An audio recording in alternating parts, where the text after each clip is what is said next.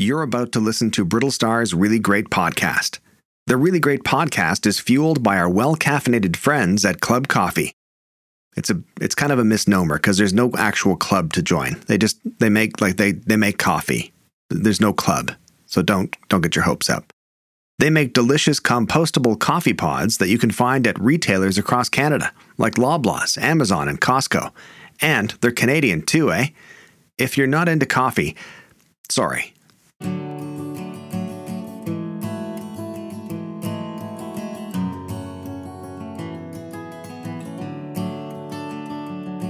Today, we're talking to Uh, my name is Andrew Phung. I am an actor, comedian, and improviser, and I'm starring in a new series called Run the Burbs on CBC and streaming on CBC Gem. It's exciting. It's like we've It got a bona fide bona fide star right here. This is very exciting. Well, you got two. We got you got you. You're well, I didn't want. I was really just. That's every now and then I'll do that. You'll notice through the course of the conversation, I will just drop lines in the water for you to uh, give me some sort of compliment, and that's how I usually do it. I set you up with a compliment, but a lighter compliment in the hopes that you'll feed it back to me. Okay, great. Good to know. Yeah. That's that was also your approach in, in the dating world. It's totally it. It's totally Yeah. it. Exactly. Yeah. Yeah. Wow. You look like you couldn't do better than me. And then my and then Shannon said, "You know, you look like you couldn't do better than me." So we were a match made in heaven. You you're match made in heaven. That's right. That's right. yeah, I'm excited to be here. I'm excited. I, you know, I, we've been following each other on social media for a few years now, and it's just nice Yeah. to finally connect with you. It is. It's really great because it's. I mean, I've been you know a fan obviously from Kim's, and then watching you on the Beaverton and all that kind of stuff, and it's super fun. Like you're just such a talented guy. Um, and just I remember watching you from the first sort of get go and realizing, okay, this guy's like he's he's not just like showing up and doing the part, like he's bringing his own flavor to it. And but what's interesting though, what I, I find really interesting about you is that uh, like you went to university, but not for drama or acting or anything like that. Did you? What you were like a, a- economics or something? Yeah, I went to University of Calgary to for a degree in economics and uh, a focus in oil and gas and a minor in business. No way, really? Yeah. Yeah. Wow. that was my world. I I and I and I, I quite enjoyed the the theory of economics. I really enjoyed Yeah. it. It, it just it, it, it, the the real world the real world didn't really live up to me because like I remember like I graduated university thinking I was going to work downtown and it just wasn't my vibe. I just wasn't built for that life. And the whole time, ever since I was 16, I was doing improv at the Loose Moose Theater Company on Fridays and Saturdays. And that was really what I loved doing more. And so my my career kind of always went to that. And so I, I ended up working in the nonprofit sector as a program director of an organization that I'm really proud of and passionate about. And because I loved my job, it was also a job that gave me a lot of flexibility. And so it Right. let me take improv classes and do shows and take on kind of any acting work. I could take a random day off to go audition or or do do a thing or do a short film or something like that. And so uh yeah, but I got a degree in economics and the, the one thing I do take away is I ran I ran my my business like I, I ran my acting like I run a business. Right. So, like when I quit my job in uh, in 2012, I opened this. I had this Excel file where it would track every month how much I was making at a job, and it would be like, "This is what you made take home, two paychecks a month. This is what you made in the role before of like how much you made acting." And uh, I would, I would work so hard to get to match those numbers or to get higher. And that was the thing for me. If there was a period where I was going under my salary, I'd have to reevaluate my my decision. And I'm really proud to say that I never went under that number. There was one month I was 50 bucks under, and I went out and I hustled that last 50 bucks. Um, and I still use that Excel file until today. I still have a version of it where I track. Yeah. wow. Yeah. That's yeah. like either really smart or like an insecurity. It's like it's just, it's suggesting there's problems there. Well, I deleted the row that had the job salary. Oh, that's that good. That, So now good. it's just it just tracks my income for the year, which is good decision making because you need to know numbers. Like I find Sure. the more I've become a business, the more numbers I have to have and be aware of. yeah. Um, but yeah, it, it took the creative industry, the creative sector, and it put it into a tangible form that I could digest. Right, right. So when you're acting and you're having fun and you're loving it, my big fear was, well, am I able to live? Can I pay for things? And so that really bridged those worlds together. So that's very interesting because I mean that's such a, a like for me I, I came at it with a uh, like a parental view meaning my parents I was really into music and mm-hmm. my my parents were like you're great we love you we support you blah blah blah all that kind of stuff uh, but how's this going to make money and so I would like I remember when I was 19, uh, I was like, okay, well, I'm going to start doing radio jingles. That's what I'm going to start because then I can make music, I can have my little studio, and I can do jingles and all that kind of stuff, and it makes money. Um, but you, like you, and I appreciate the business aspect because I really approach the arts the same way. Like it's kind of, it's kind of been ingrained in me, probably just beaten out of me when I was a kid from my parents of like that idea of everything's a trade everything you're mm-hmm. you're creating something or making something or, or giving a service and how do you turn that into a commodity how do you how do you sell that um, but yours is like were your were your parents like like did you want to do acting when you were a kid and your parents were like no go into economics and you're in alberta so go into oil and gas yeah, go get an oil and gas before it goes away, and then comes back for a bit, and then goes away again, but then might come back. like, go into a real stable sector. yeah, exactly. You'd have an amazing career for at least 30 ish years, maybe. 30 ish years, squander all your savings. um, I actually need to write that down. I need to write down. There's, like, there's something there. Of like a father sitting yeah. down with his son, being like, "Son, I really want you to get into oil and gas." It's like, Dad, I feel like, I feel like there's no, no. You got solid thirty years. Um, my parent, my obviously the, there's the Asian trope of my mom and dad wanted me, me to be a doctor, an engineer, or a lawyer. And I do remember when I told my mom I was going to economics, she was a bit bummed, but then my dad was like, "Well, he's going to be a businessman." Right, right. And um, from that point forward, they kind of just like let me do my. As long as I was in school and I yeah. checked off the boxes of like doing okay, they were fine with it. And every Friday and Saturday, I was going down to Loose Moose Theater to do improv. And so they didn't see me do improv until I was like 24, 25. Oh, wow. Yeah. And I never invited them out. And then when I did, by this point, I started when I was 16. So now they're seeing a version of Andrew who's like seven years into the game. Yeah. So yeah. they were seeing a much better version of me as a performer. And was that um, by design? Like, did you decide like, okay, don't don't tell mom and dad what I'm doing until that point? It's not that I told my mom and dad. I didn't tell my mom and dad. It's just that I didn't really bring them on. I didn't. I didn't. I didn't like force it upon them. Right. And they knew I was going doing improv, but it was free. There was no barrier. There was no cost to entry. Yeah. I was doing it on my own. I was doing well in school. I graduated university. They they were cool with it. Yeah. I got a job. You know, I I was kind of doing all these really good things. I, I was, um, but then at Loose Moose, I was like starting to get like a little bit of reputation, a little bit of a following. People were coming out to my shows. Um, I got asked to play in the senior company, uh, right? Uh, which was like a big deal because you know when I started doing improv, I never thought I had a, a chance in hell to join the the upper echelon of the performers of the theater there. Um, because you know, think like Bruce McCulloch, Mark mm-hmm. McKinney, yeah. Rebecca Northan, Ryan Belleville, they came out mm-hmm. of Loose Moose. Like there was a, a, history of really strong performers. Uh, I didn't think I was going to be part of that group. And then I invited them out to one of my shows. It was sold out, hot house, like right, energy, lots of house, energy. Yeah, yeah, lots of energy. It was like me and four other performers, and I included them. I I put the spotlight on them. I interviewed my parents for the, some scenes on stage. I got the audience to wave at my parents. They felt like rock stars. And I think because I took that route, I included them in on the journey, but at a point where I was comfortable showing them my work. They didn't see a struggling struggling artist. They saw someone who just was like really comfortable who he was. And I was like making a living as a yeah. as a nonprofit director.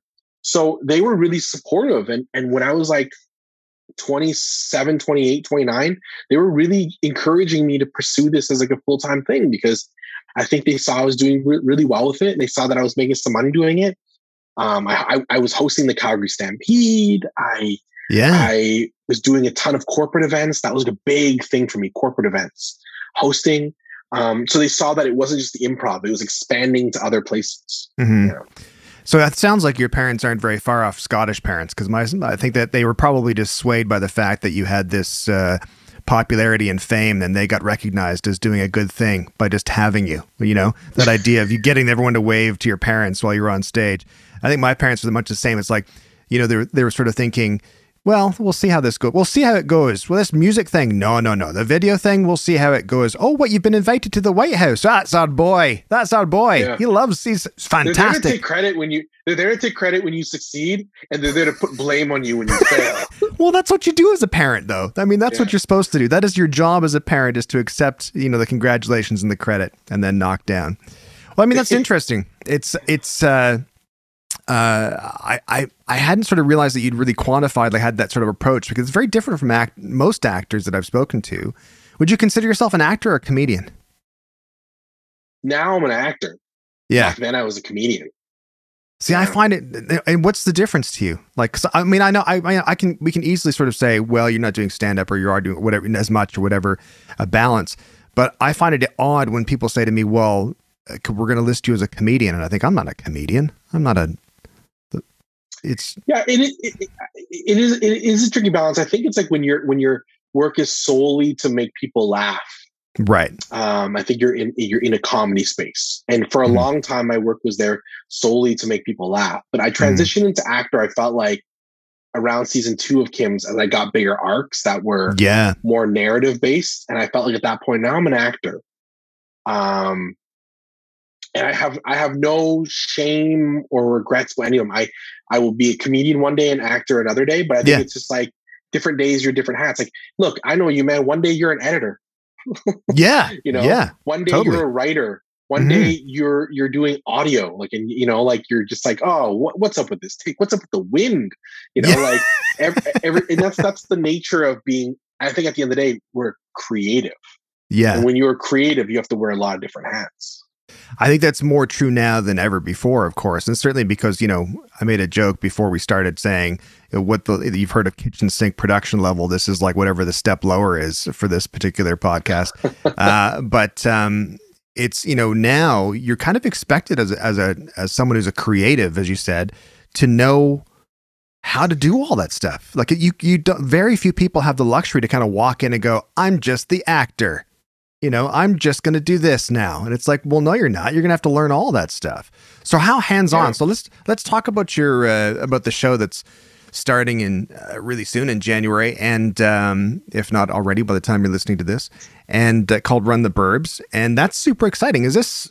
I mean, it it sounds like it was a real hands on thing for you. Like you were really focused and really involved in every part of it.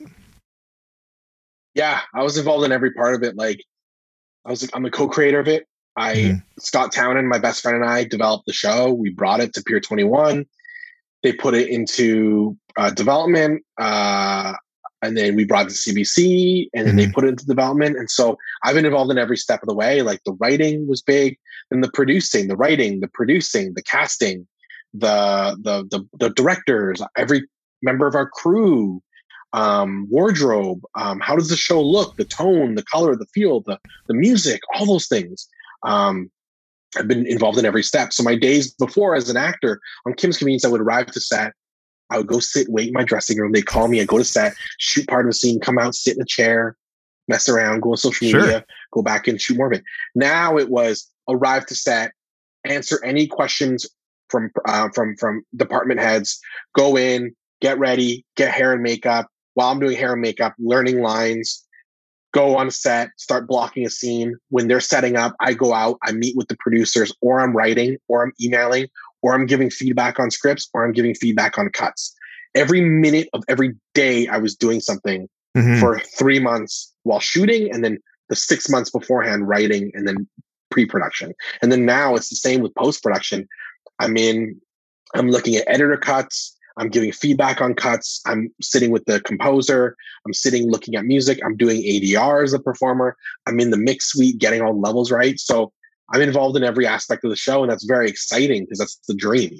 The dream, the dream for me was to, uh, you know, make a TV show to tell this story, to to um, to engage with audiences, to make to tell relatable stories, and this is it. How many? Ah, not many people get a chance to do this, so I'm I'm working my butt off to make it the best show possible. That's fantastic. I mean, it's so exciting, especially you know working with your friend Scott. Is that right? And yeah. um, and how long have you known him? So we started making short films together. Firstly, you and Scott would get along real well because he is a he plays guitar, piano, right. great singer. He's a musician, but he's also like a filmmaker. Right. So you would get along real well with him. Him and I started making shorts together in 2009 start making oh, these wow. comedic shorts. Yeah. Have you ever done like a 48 hour film challenge? I'm aware of them. I've never done yeah. them because I don't have that kind of discipline. so they're 48 hour film. Well, basically all your films are 48 hour film challenges. I would 48 argue. minutes, like, 48, 48 minutes, and then I lose, and then I lose interest right after that. so we would do this 48 hour film challenge and, and it was like a bunch of friends. It was like my group of friends that I went to high school with, some that I had done improv with. And then he had gone to a film school at SAIT in Alberta and he had a group of friends and they knew each other. So we all kind of like this group together. We just make short films together, short comedies for the 48 hour film challenge. And no matter the genre we were given, we would always make a comedy.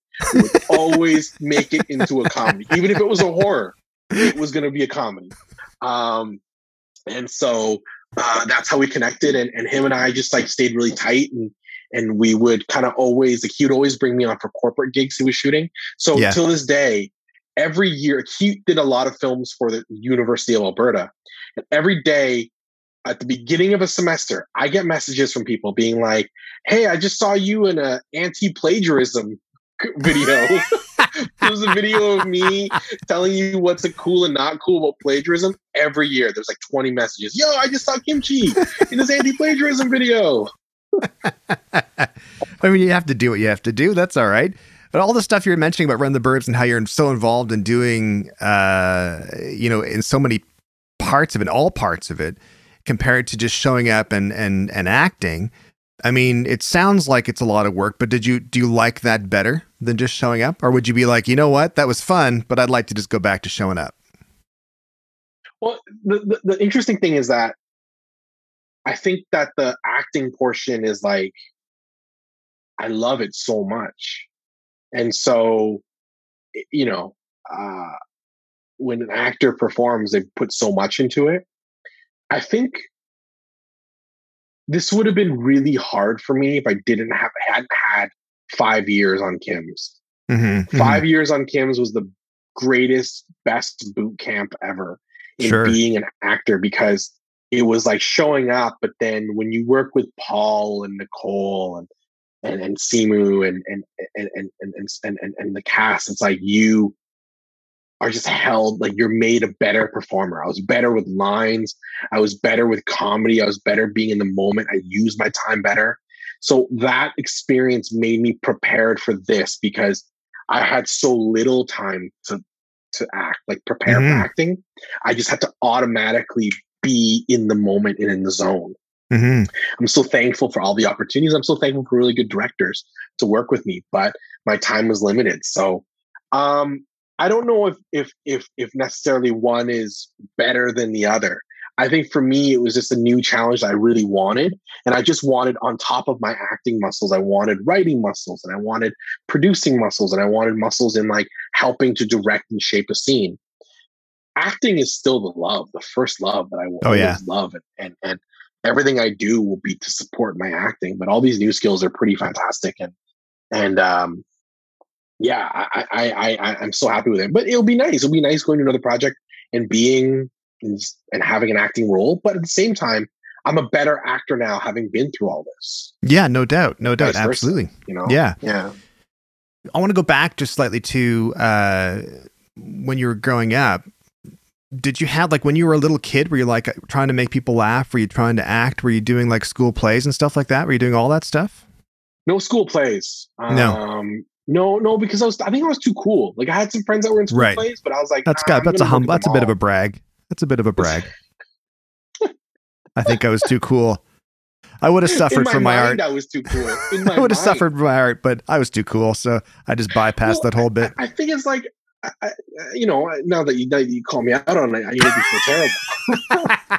but it's not that. I think I think it's because I felt like I felt like I wasn't I wasn't an actor. Like those, right? Those, yeah. those yeah. people were like they Sure. wore vintage clothing and they were really Yeah. really cool in a certain in their way, like Yeah. in, in like that hipster kind of way. And I wasn't that. I was like into like mainstream diesel jeans and like I loved working at the mall and getting a mall discount. It just wasn't my vibe. But and I re- that's one regret. I wish I had done a play because I think it Really? yeah, I think it's like I didn't. I don't know. I didn't necessarily gain like. I take it back. It's a regret, but I wouldn't change it. I, Right. I, I just wish I, I was able to do both. You know, it's Yeah. like I said this to someone recently. I said I will always be bummed I didn't get a chance to do a second city main stage. Oh.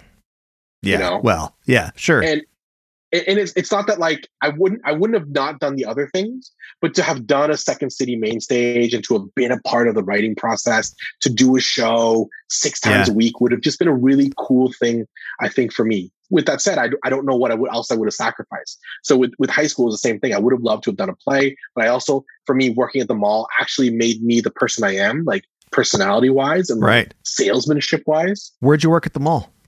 Bootlegger, That bootlegger. Nice. Bootlegger, man. Um, Bootlegger diesel jeans. God, it just it's like an Alberta origin story. That's my Albert working in oil and gas. His destiny was to work in oil and gas. But a one brief- day, For a brief time until the industry collapsed.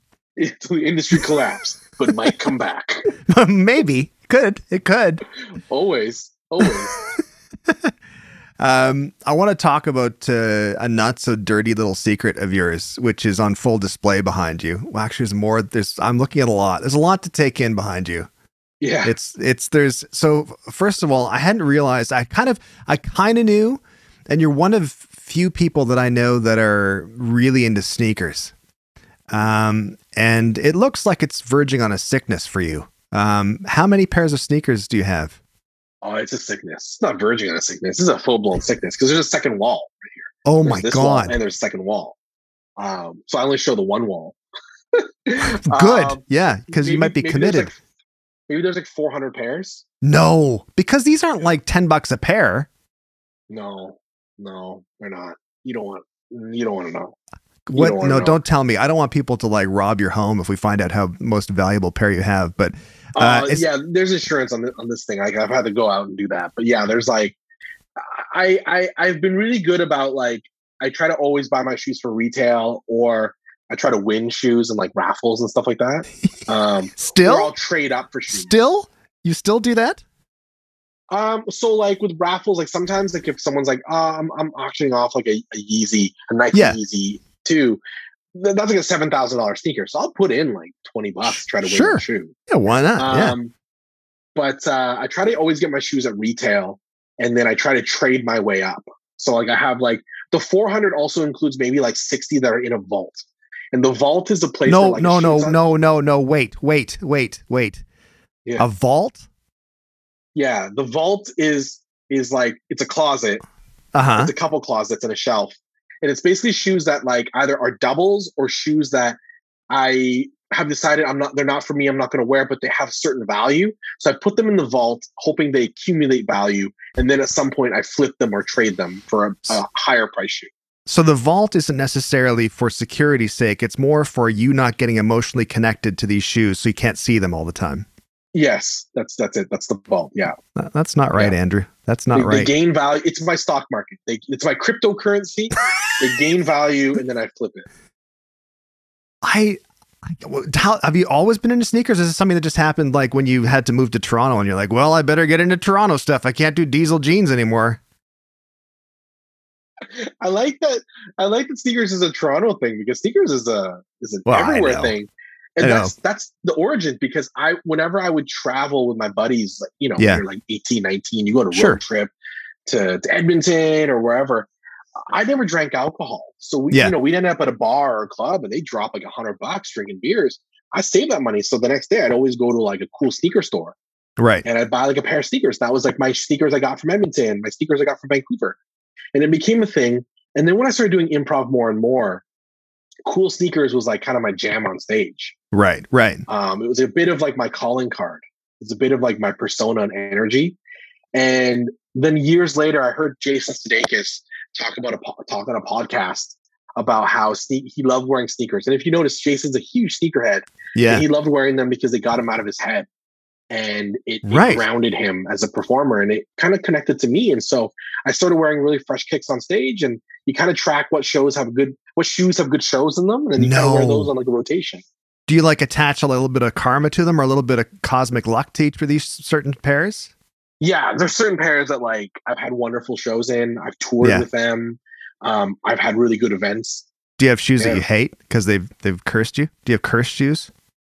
No, because I early on I probably got rid of those shoes. Like I either swapped them or traded them. Right. And I will say in the last seven or eight years, I, I've been so blessed, you know, and so maybe it's my outlook on things. Nothing but lucky shoes. Yeah, like my whole like, man, come on, thinking like a guy did em- economics at U of C from Alberta. Listen, Is- I'm not knocking it. I'm, No, I'm, just, you saying, know, like, for, I'm- I'm not knocking it, but it's like it, people be like, I remember Jean Yoon when I first came out for Kim's Convenience. She was there um, auditioning as Umma, and she's like, "Oh, where are you from?" And she saw my my my personality. She's like, "You're you from? Vancouver, Toronto?" I'm like, "No, I'm from Calgary." And she Yeah. looked at me. She's like, "Wait, you're you're an actor and comedian from Calgary?" and she looked at me. She's like, "How did you make it? How did you make it?"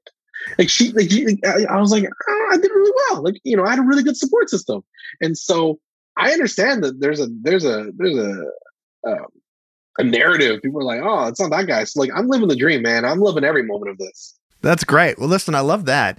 Uh, what's slightly more disturbing, I understand the shoes thing because, I, like I said, I know a couple of people. You're one of a few people that I know that do it, and very few people. Um, but looking at the, uh, is it wrestling belts behind you Wrestling well? belts. Oh man, Is that Stuart, before you, or after? You don't even you don't even know, man. You don't even know. You don't even know, man. oh my god! What? No, but these are okay. How does one get a wrestling belt like this? Because this, this makes the sneaker thing look like an investment to me, and which I know it is. But I mean, this is now the wrestling belt thing is like you're like one of those guys like they like hey come back we'll have some beers and watch the game and then they open the door and their room's like full of like cabbage patch dolls or something it's like oh, It's, oh this is a whole not- other side of you it's sad because like on my desk, you don't see my desk, but there's just Yeah. Wrestling figures with like belts. how long have you been into wrestling? See that see that tracks with calgary to me. That track i love calgary. That tracks let it Calgary, let it be yeah. known that i love calgary and i love alberta. However that tracks for if someone if you said hey listen i was like oh andrew's from calgary and he loves wrestling i'd be like yep i, I can see that It- it- uh, yeah, Cal- Bret the Hitman Hart was Yeah. such a big oh of course yeah Bret Hart, but like Ed Whalen, Stampede Wrestling, uh, the Hart family, Owen Hart, like that was really big. And so I, I, I gravitated towards wrestling because, like, you know, like during that era of like Ultimate Warrior, Hulk Hogan, Bret Yeah. Hart, Shawn Michaels, that was really big. Um, and it was always something that just kind of carried with me. I think it, inf- it informs obviously like my take on comedy. It was like very big and energetic, and you learn that watching these gladiators fight in squared circle. Um, and then early with my wife when we were dating early in our relationship she got me like a wrestling belt. Like she ordered online like this really nice wrestling belt. Like, what? So literally like every year every christmas every hol- i've gotten more wrestling belts. And then i ordered a bunch. I've ordered Yeah. a bunch. And so for for the nerd talk you can order them from from like wwe yeah um, but those belts don't come on real leather.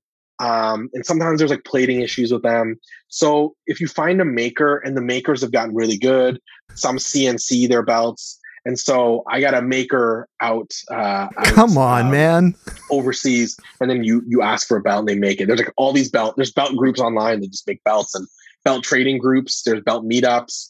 It's a whole thing. But I will say, the the the the, the I have a very a very addictive personality right and and comedy used to be my hobby okay so that was my addiction but when Right. comedy and acting became my job this was a thing that isn't acting that I could just sit and play with. So like Right. this figure here, when we're writing scenes and we're just Yeah. playing around and just like bouncing ideas, sometimes I'll just sit playing with an action figure, listening, and that's how I work. So you kind of, for me, it was always needing something that wasn't my job to just like get away with.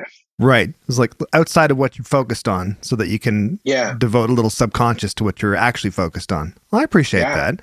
I mean, it's still Yeah. really weird. It's still super weird to me. It, it's there's you beside my bed on my side of the bed. There's like four wrestling belts, and my wife's like, Come "They on. have to be there." And I'm like, But I mean, she encouraged it though. But she encouraged it when you guys were and dating, and why she she bought. blames herself. I know, but that's why did you she- feel compelled to wear it? Did you? Were you like, when do I wear this? Like, is this a is this All a the- romantic when thing? do I wear it? When don't I wear it? Is the, is the bigger question. I I I kept that thing with me all the time. It was in bed with me. It was like no, I it wasn't. That belt, yeah, man. Oh man, and like if the thing is like when you're into wrestling and you get one, you got to hold one. Stewart, you got to hold one. I got to get you a Brittlestar one. I Yeah, I I, I got to get you I mean, one, a yeah. custom made one, because like when you have it on your shoulder, you you will feel silly for asking these questions. I mean, you're not probably not wrong.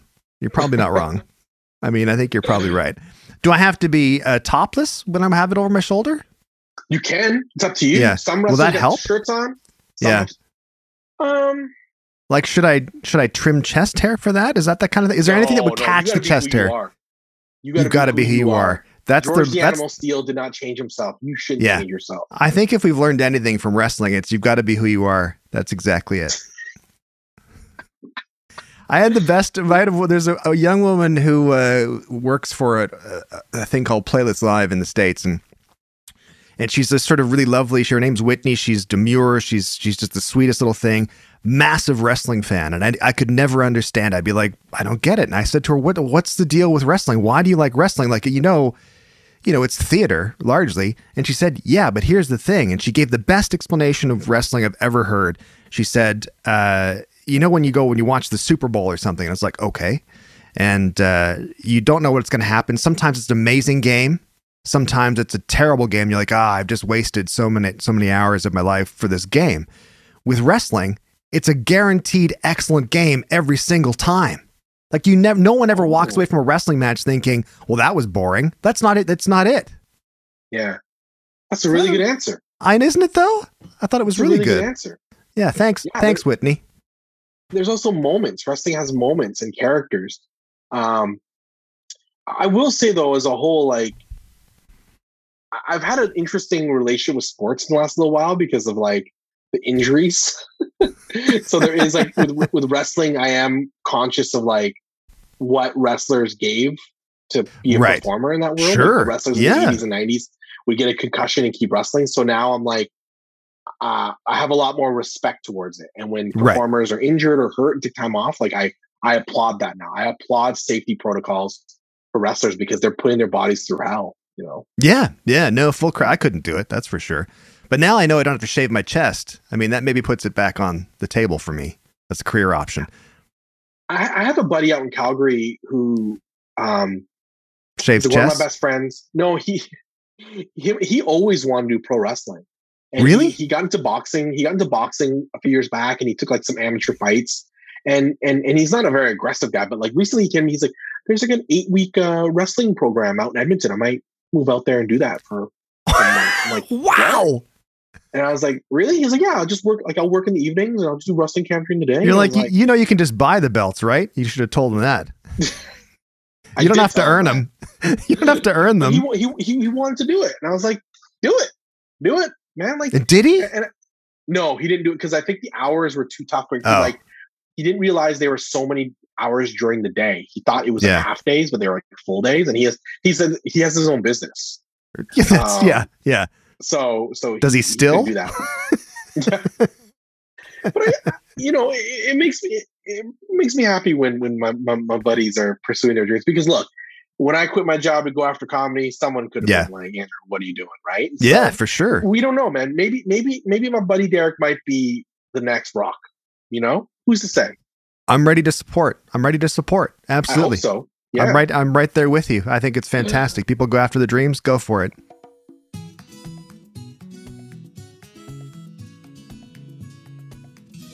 All right, I have a question for you. My question for you is this I want you to give me a really great tip. Okay. I'll tell you the tip.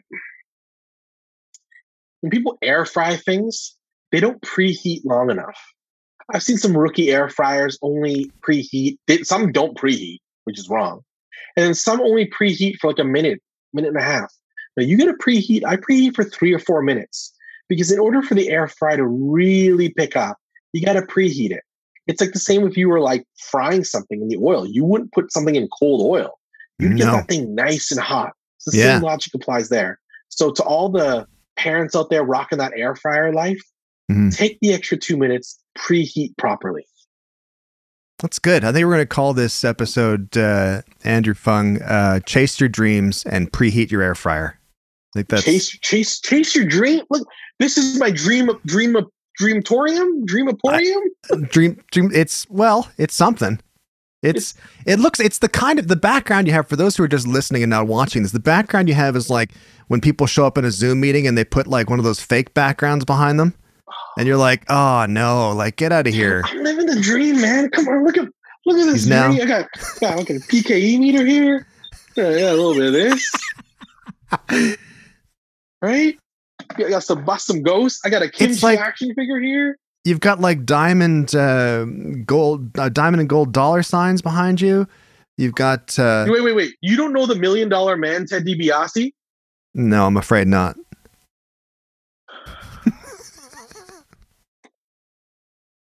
the million dollar man Ted DiBiase had a had a million dollar belt, which was very cool. Also got this. Talk about Calgary. Oh yeah. I got the Hitman shades. I'm the excellence of execution. I'm the best there is, the best there was, and the best there ever will be.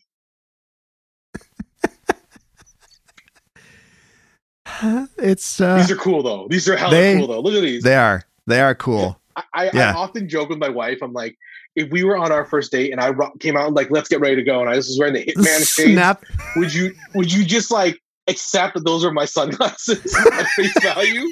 You'd be like, what the hell are those things? And I'm like, no, these are cool. They're cool. I think we listen. She bought you that uh, her, the first belt you ever had. The first belt. I mean, she was in from the get go.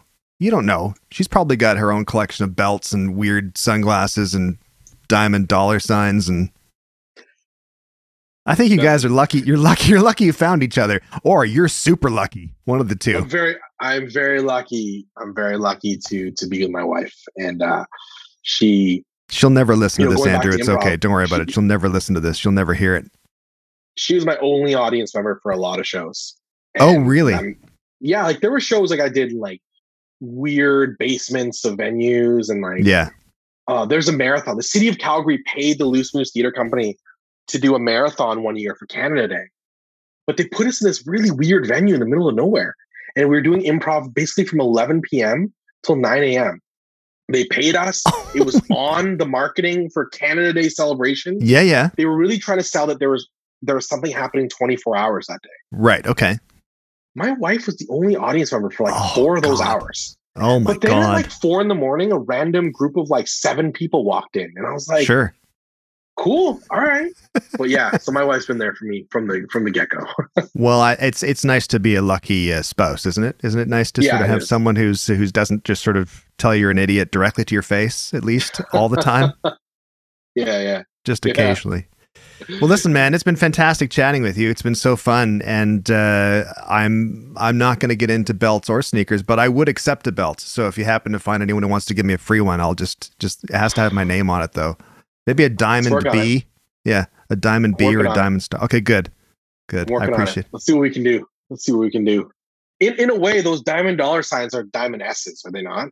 Well, exactly. I mean, but then I'd have to rebrand as Stewart, and like that's the whole thing. I can't rebrand. It's too late now. I already started this game way too late, Andrew. It's like it yeah. started way too late. I can't get people to shift over now.